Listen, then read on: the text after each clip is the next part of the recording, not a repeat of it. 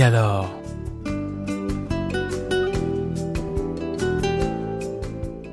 Et alors, une émission produite et présentée par Brigitte Hulins.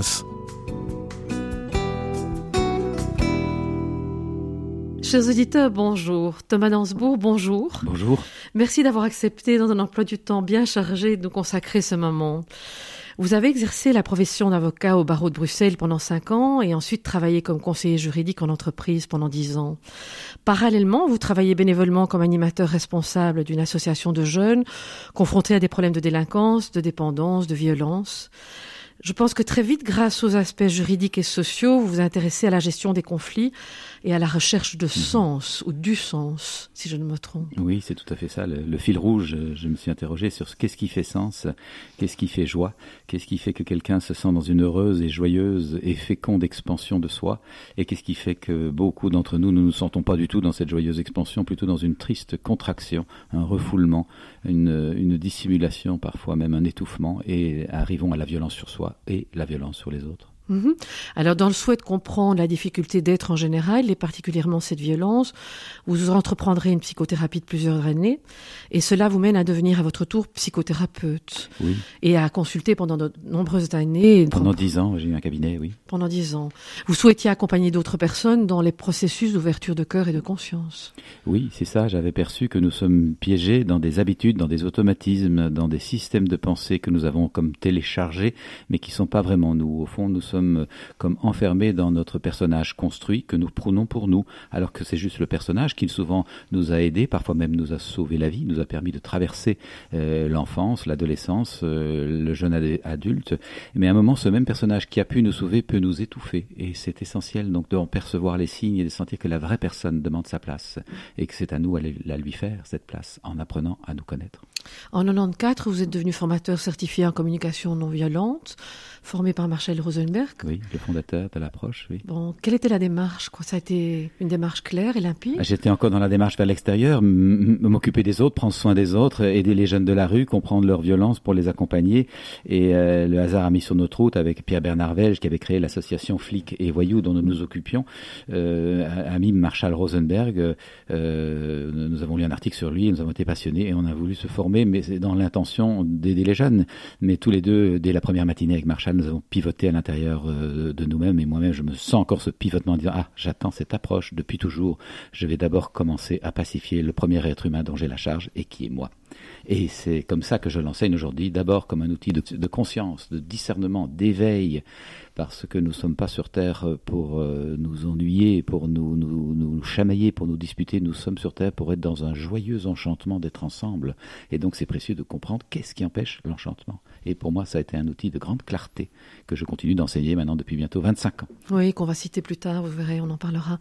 Vous deviendrez l'assistante de Kiko Renaud, le psychanalyste jungien mhm. québécois, auteur des livres Père manquant, Fils manqué, entre autres, où n'y a-t-il pas d'amour heureux, dans le cadre d'ateliers permettant d'explorer la relation entretenue avec soi-même, avec les autres et avec la vie. Kiko mhm. Renaud, qui était un ami vraiment très proche pour vous. Oui, extrêmement proche. J'ai eu la chance, comme vous l'avez dit, de le rencontrer il y a, il y a bientôt 25 ans également, et d'être très touché, d'abord par ses livres, son premier livre en tout cas, Père manquant, Fils manqué, qui apportait une telle clarté sur le comportement des jeunes dont on s'occupait. Je l'avais de nouveau lu euh, pour aider les jeunes qui avaient toujours manqué de père. C'était beaucoup des garçons dont on s'occupait et presque toujours le père était manquant, alcoolique, emprisonné ou, parti. Et donc ça expliquait ce manque de repères quand le père n'est pas là. C'était extrêmement clair. J'ai eu envie de le rencontrer. La chance et la vie a fait qu'il venait donner des formations en, des ateliers de thérapie de, groupe sur la relation au père, sur la relation à la mère, dans les semaines qui ont suivi euh, l'apparition de son livre. Et, euh, et j'ai eu l'occasion de me lier très vite d'amitié en suivant. C'était mes premiers ateliers thérapeutiques et j'ai découvert la puissance du travail en groupe sur la connaissance de soi, sur l'éveil de la conscience et sur la dimension spirituelle de ce travail dont je ne me doutais pas. Derrière l'enjeu psychologique, il y a une perspective d'expansion, de libération spirituelle qui est magnifique et que je souhaite continuer de faire connaître par mon travail. Mhm. Après avoir énormément pratiqué en consultation comme thérapeute, vous êtes davantage tourné vers l'écriture et l'enseignement. Et en 2001, vous publiez votre premier livre, Cessez d'être gentil, soyez vrai, être avec les autres en restant soi-même, qui devient un véritable best-seller. Oui, c'était tout à fait inattendu. J'ai rédigé ce livre pour faire un manuel de pratique de la communication non violente. Les gens, après les stages, me disaient, on aimerait continuer à la maison, tu n'aurais pas un manuel avec des exemples, qu'on puisse rester dans cet esprit-là? Et euh, à force de recevoir ces demandes, j'ai dit, bon, je vais peut-être faire un petit livre là-dessus. Et, euh, et, voilà, la, la, chance a fait que ce livre, apparemment, extrêmement correspondu à de nombreuses attentes. Effectivement, aujourd'hui, on a dépassé 750 000 exemplaires rien qu'en français. Et il y a 28 traductions. Donc ça veut dire en anglais, que, en anglais, en, japonais, en chinois, en, enfin 28, 28 langues, c'est les langues principales. Et ça veut donc dire qu'il y a euh, une grande demande, un grand intérêt, donc un grand manque au fond derrière ça de connaissance de soi et de connaissance de la relation, et que c'est donc bien une urgence que dans nos systèmes scolaires d'instaurer des pratiques de connaissance de soi, des pratiques d'ouverture à l'autre, des pratiques d'empathie. Ça ne tombe pas du ciel ces choses. L'écoute, le respect, l'empathie, c'est pas des valeurs à graver dans un fronton d'école ou de mairie ou, dans, ou à écrire dans une charte. C'est des pratiques à montrer, à démontrer. Et les premières personnes qui peuvent montrer ce que c'est que le respect, c'est bien sûr les adultes. Ce que c'est que l'écoute, c'est bien sûr les adultes.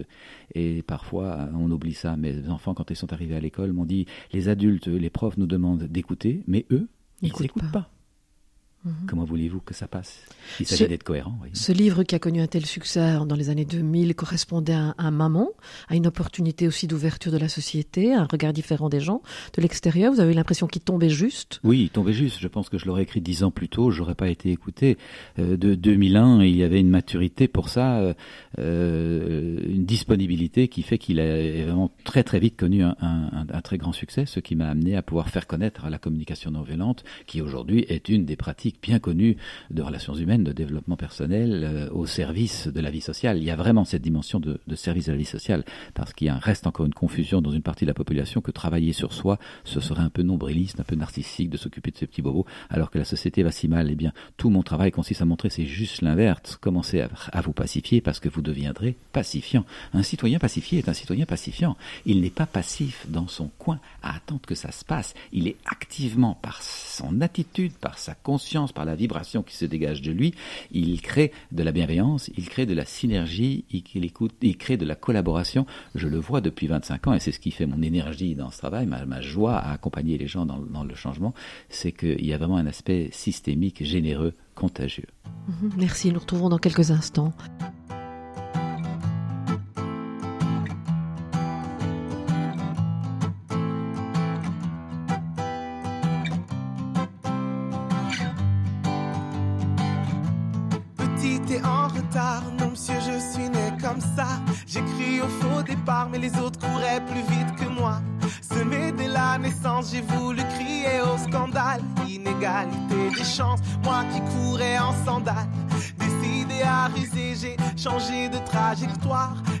L'océan par le détroit de Gibraltar.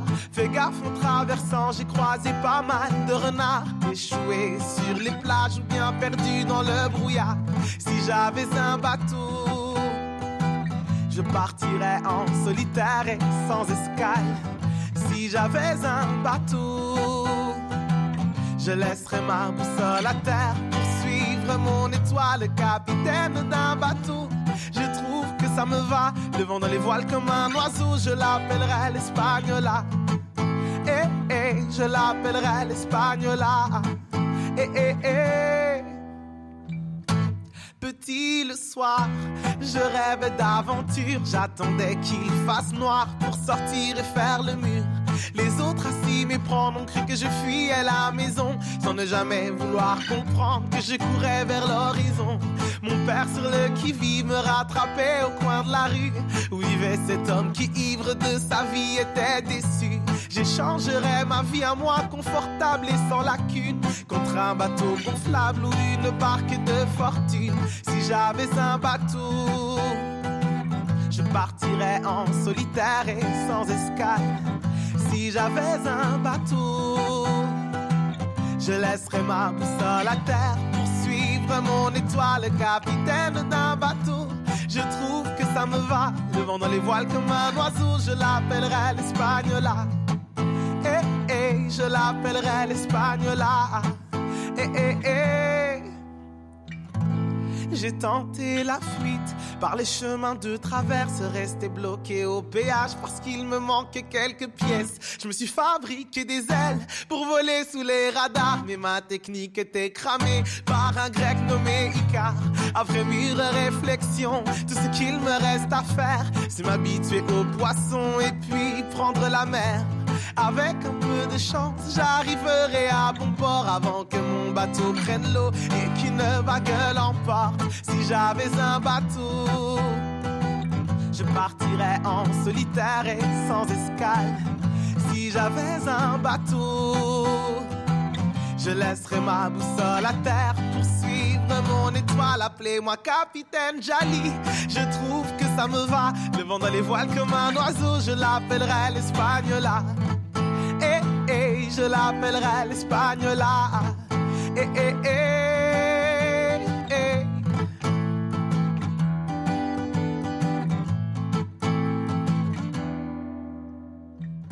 Thomas Dansbourg, en 2004, vous publiez votre, livre, votre deuxième livre, Être heureux, ce n'est pas nécessairement confortable.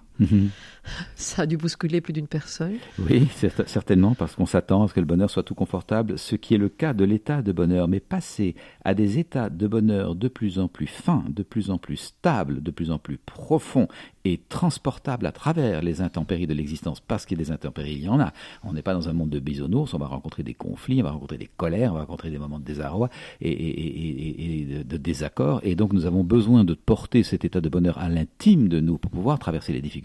Ça, ce processus d'acquisition de cet état ou de, de retrouvailles plus exactement de cet état, ça n'est pas nécessairement confortable. Ça demande d'accepter de faire des deuils, ça demande de pouvoir lâcher euh, des pages de vie, des phases de vie, ça demande de pouvoir euh, apprendre à dire non et à dire non à temps dans la bonne mesure, sans agresser. Ça demande de pouvoir exprimer ses colères quand on ressent de la colère, sans agresser l'autre. Ça demande de pouvoir entendre le non de l'autre sans le prendre comme un rejet. Ça demande de pouvoir écouter la colère de l'autre avec empathie. Vous voyez, ça n'est pas simple.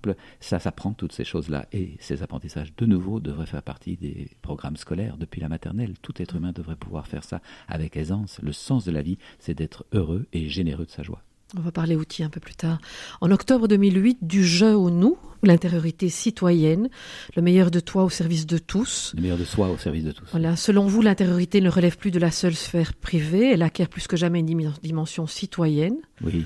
Euh, C'est l'expérience qui m'a fait voir ça. J'ai pu voir moi-même que j'étais un avocat qui essayait de gagner sa vie. Et bon, j'avais quand même l'idéal d'aider les gens, mais quand même, je m'étais dit, c'est un métier dans lequel je pouvoir gagner ma vie, euh, me faire un peu de confort, etc.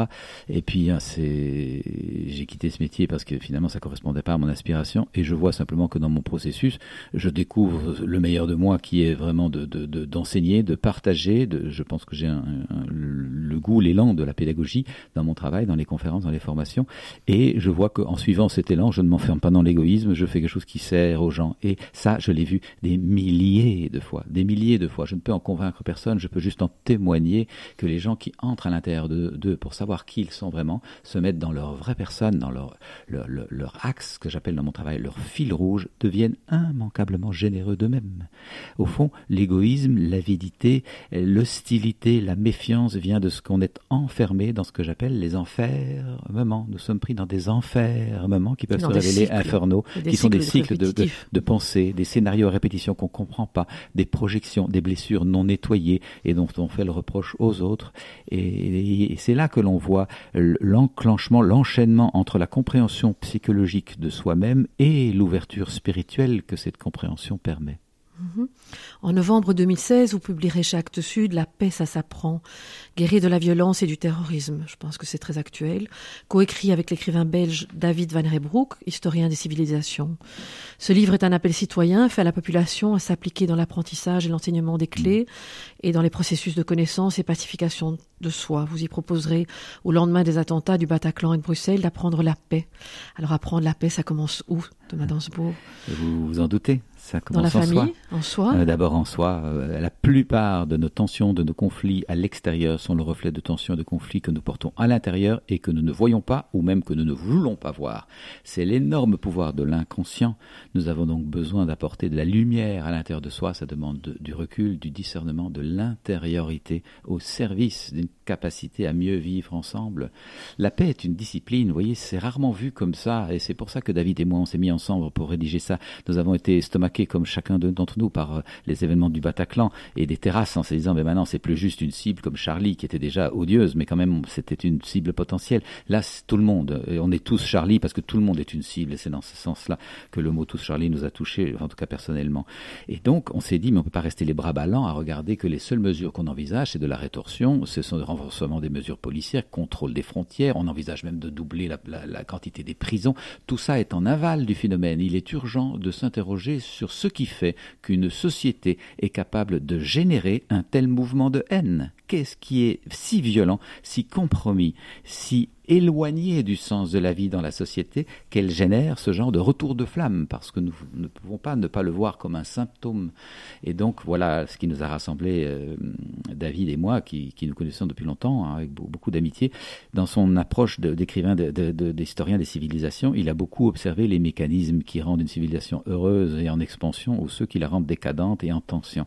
Et moi-même, dans l'accompagnement des personnes, je comprends bien les mécanismes qui génèrent la violence ou pas. Et il se fait qu'on ne peut pas euh, traiter un phénomène sans le comprendre. Or, aujourd'hui, on n'essaie pas de comprendre la violence, on essaie juste de la museler et on renforce le processus. Voyez Donc l'idée, c'est de faire comprendre que la paix s'apprend comme la guerre, c'est une discipline. Si on sait faire la guerre, elle, on sait faire la paix, ça demande de l'engagement, ça demande de la formation, ça demande de la répétition, du drill, ça demande de, des efforts, on n'est pas toujours satisfait et ça demande de persévérer et ça demande du temps comme apprentissage. Quand on apprend une langue, quand on apprend à conduire une voiture, quand on apprend à faire du sport, quand on apprend un nouveau métier, il y a des efforts, il y a du temps, il y a, il y a un engagement, il y a parfois des moments de, de ras-le-bol, et cependant, petit à petit, on acquiert l'apprentissage.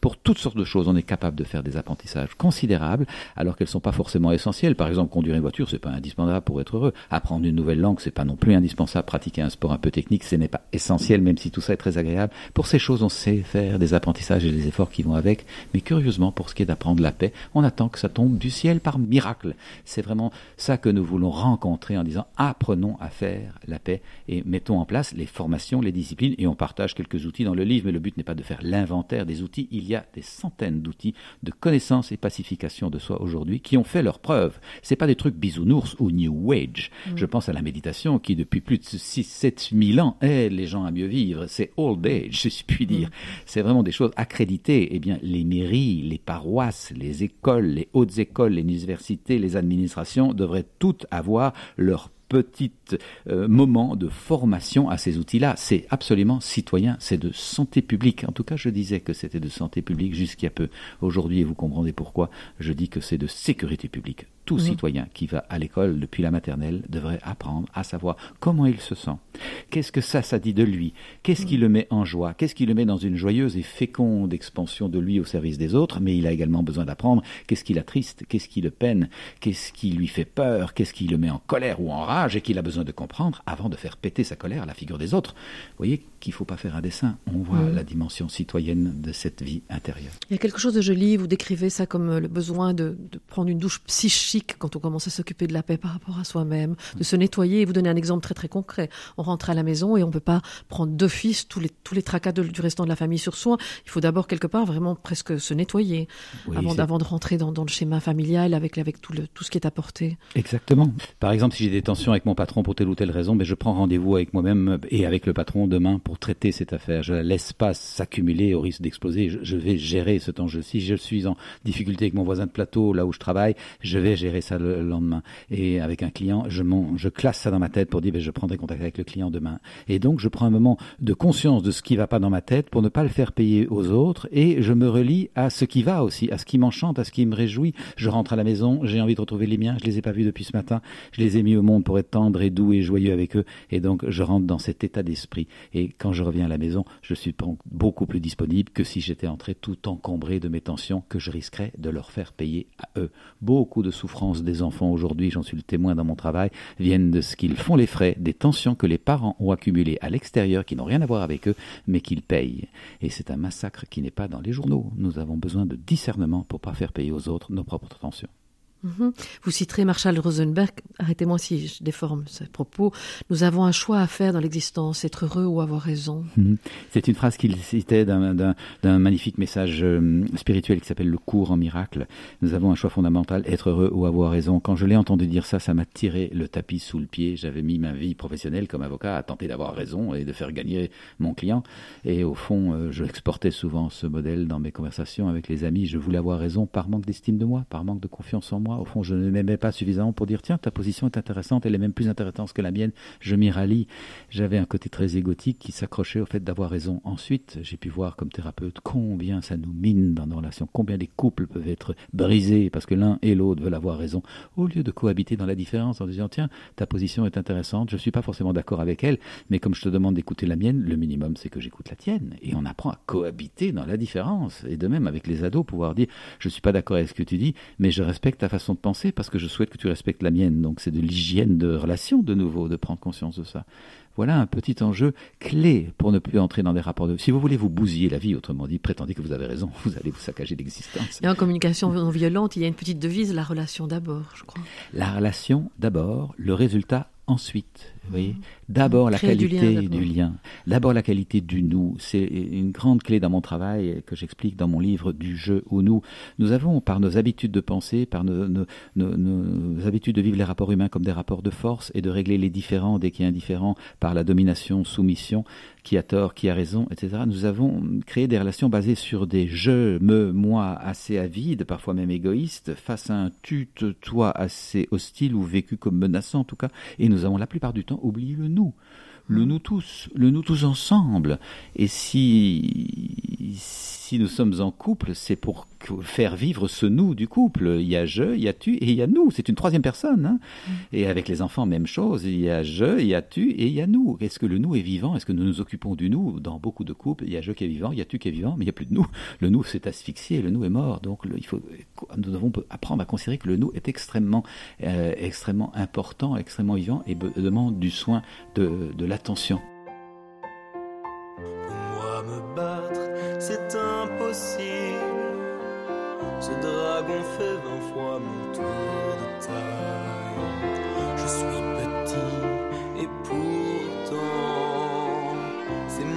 Tu envoies. Et pourquoi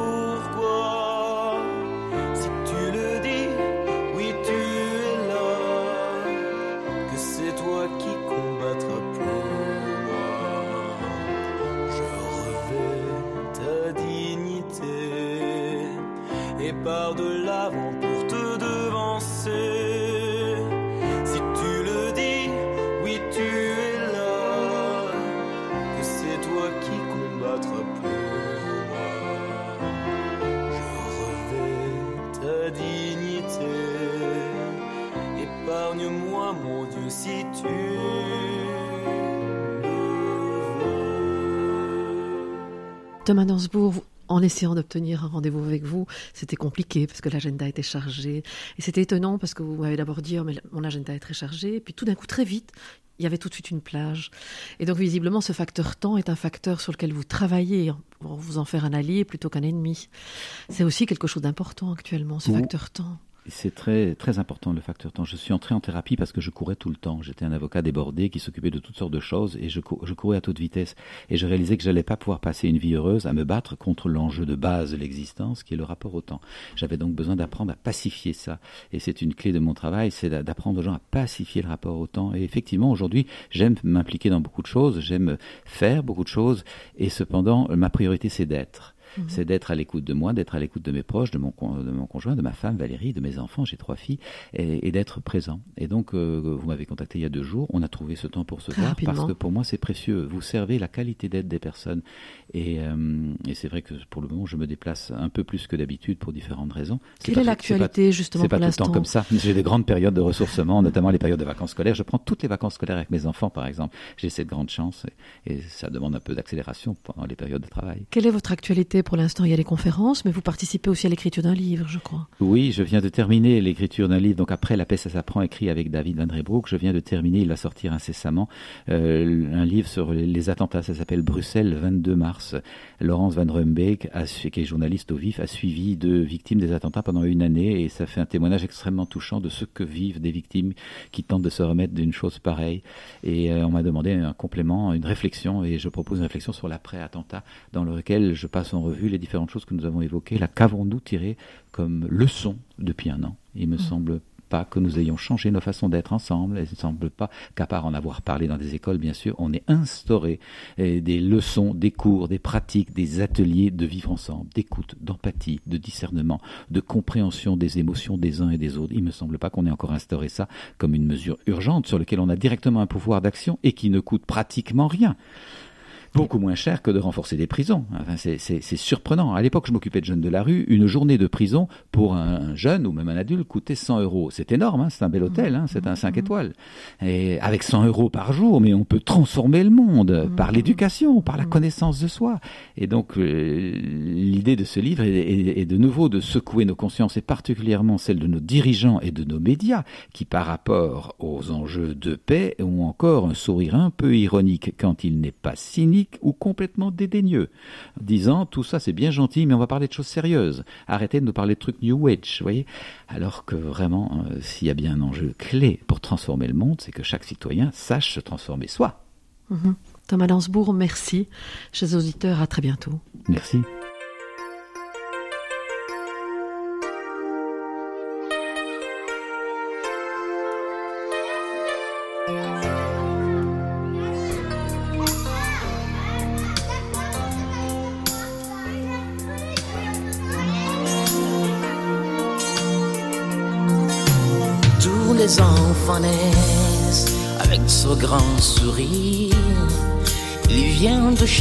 Et notre ville les dérange. Tous ces regards autour qui volent comme des vautours, les joies et les peines qui ne connaissent pas. Le, le tendre face nous renvoie à la source nous montrant cette innocence qu'on perd après l'abondance. Faudra que je sèche ses larmes et lui chanter des refrains jusqu'à la tombe du jour. Pleure pas autant, il y a autour les gens qui t'aiment, ton amour là pourtant, pour soigner toutes tes âmes pleure pas autant. Il y a autour les gens qui t'aiment.